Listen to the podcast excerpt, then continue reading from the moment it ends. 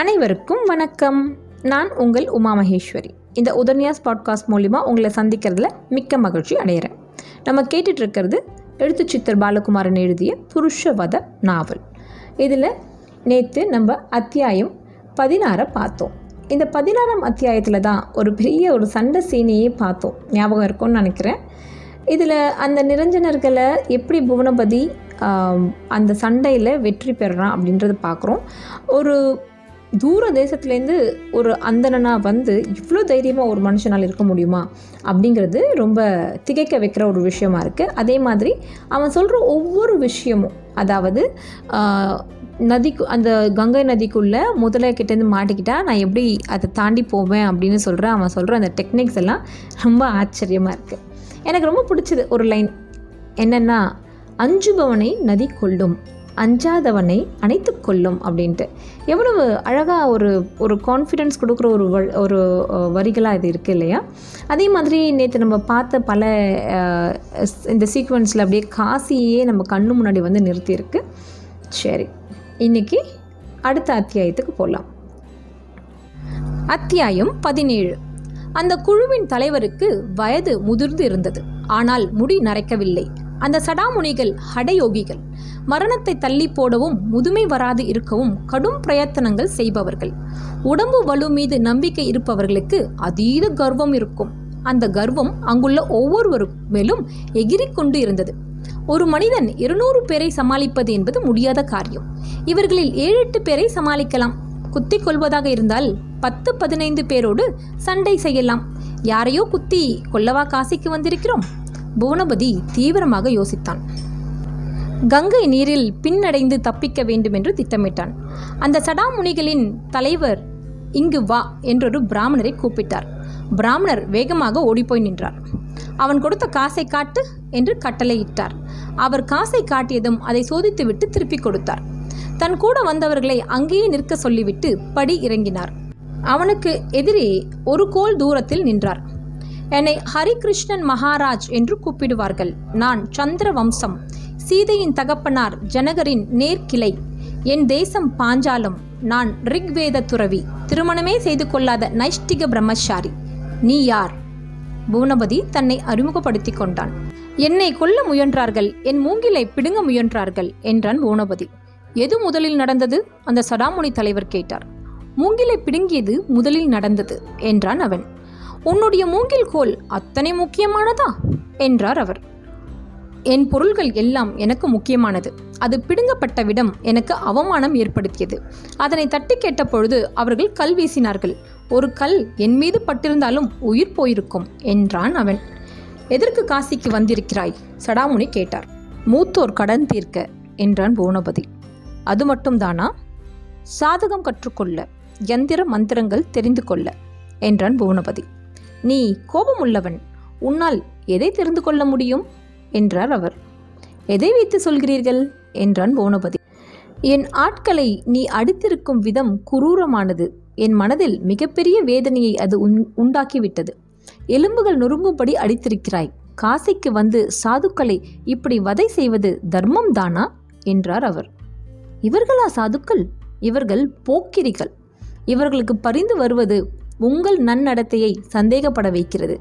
காசியை நடுங்க வைக்கும் இவர்களை இவர்களை சார்ந்தவர்களை பயமுறுத்துவதற்காகத்தான் அத்தனை மூர்க்கமாக அடித்தேன். எனக்கு கோபம் வந்திருப்பின் கொன்றிருப்பேன் என்றான் புவனபதி. நல்லது. அந்த சடாமுனி கிழவர் மஞ்சள் பல் தெரிய சிரித்தார்.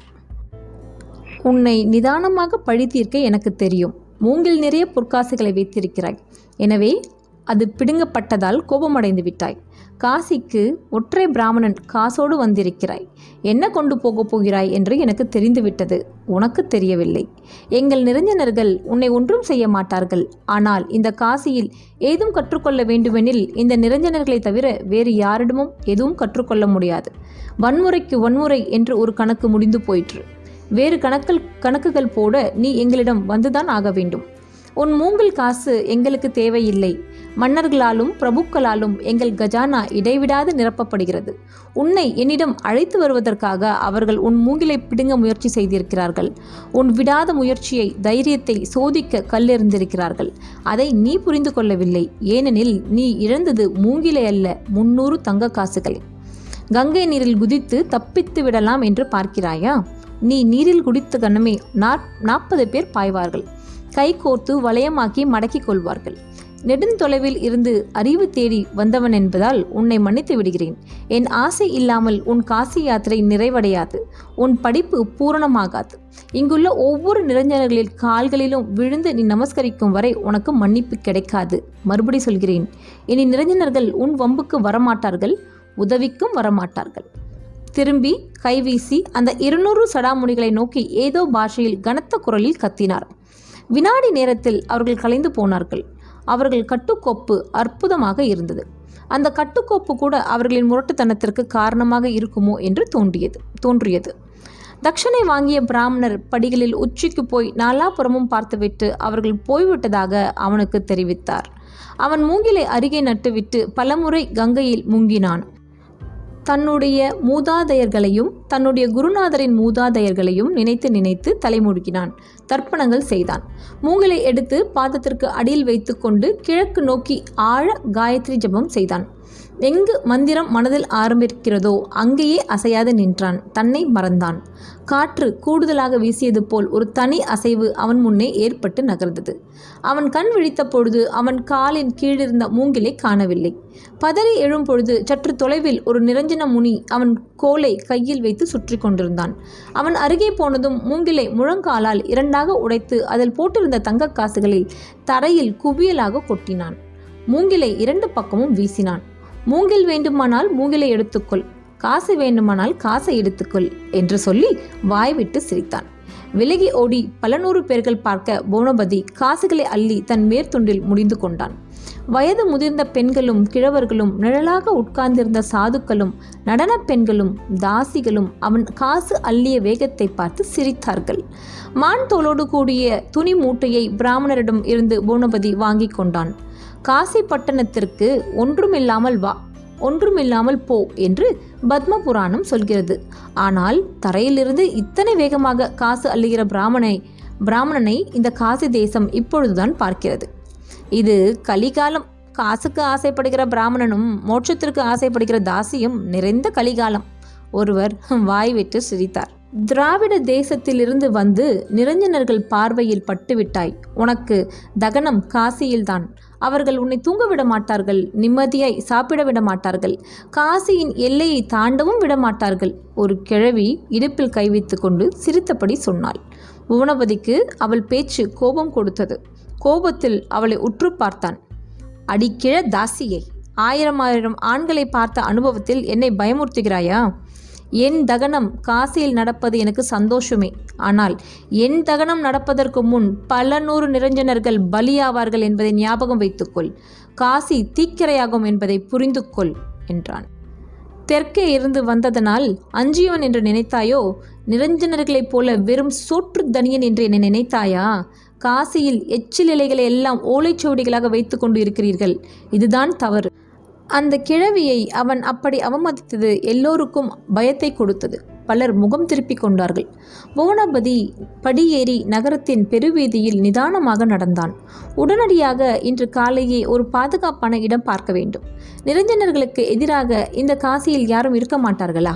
நாம் ஒன்றிய ஓரிடத்தில் அவர்களுக்கு எதிர்ப்பான ஒரு ஒரு குரல் கேட்டதே யாராவது அழைக்க மாட்டார்களா? என்று நினைத்தான். புவனபதிக்கு அருகே கழுத்தில் தங்கச் சங்கிலியும் கையில் மோதிரமும் கொண்ட ஒரு பன்னிரண்டு வயது பையன்.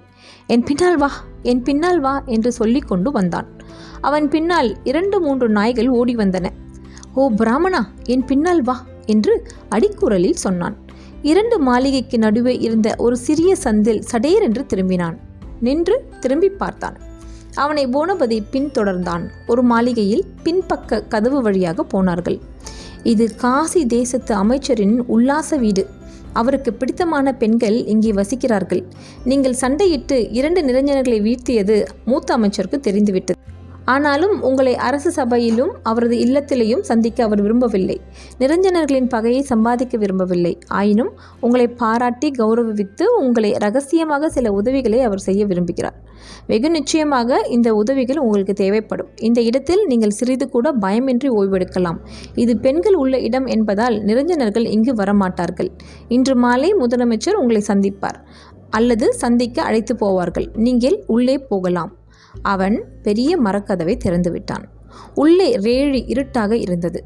பெரிய கூடம் உள்ளே இருந்தது. கூடம் தாண்டி ஒரு அறையும் அந்த அறையில் வெளிச்சமும் தெரிந்தன. காலை தரையில் தேய்த்து புவனபதி அந்த வெளிச்சமான அறையை நோக்கி நடந்தான். அந்த அறையில் எட்டி பார்த்தான். ஒரு பெண்ணின் குரலில் பாட்டு கேட்டது. இன்னொரு பெண் குரல் அடிக்கடி சேர்ந்து கொண்டது. பூனபதி தயங்கி நின்றான். எட்டி பார்த்தான். இருபது வயது மிக்க இரண்டு இளம் பெண்கள் ஒருவரையொருவர் பின்னி பிணைத்து அணைத்து கொண்டு ஒருவரை ஒருவர் தடவிக்கொண்டு தன்னை மறந்து பாடிக்கொண்டிருந்தார்கள் அவர்களின் முகத்தில் மதுவின் மயக்கம் இருந்தது. அவர்கள் தடவலில் ஓரினை சேர்க்கை ஆபாசமாக இருந்தது. இதுவா? ஆபத்தில்லாத இடம்? புவனபதி வெட்கப்பட்டான். இத்துடன் இந்த அத்தியாயம் பதினேழு முடிவடைகிறது.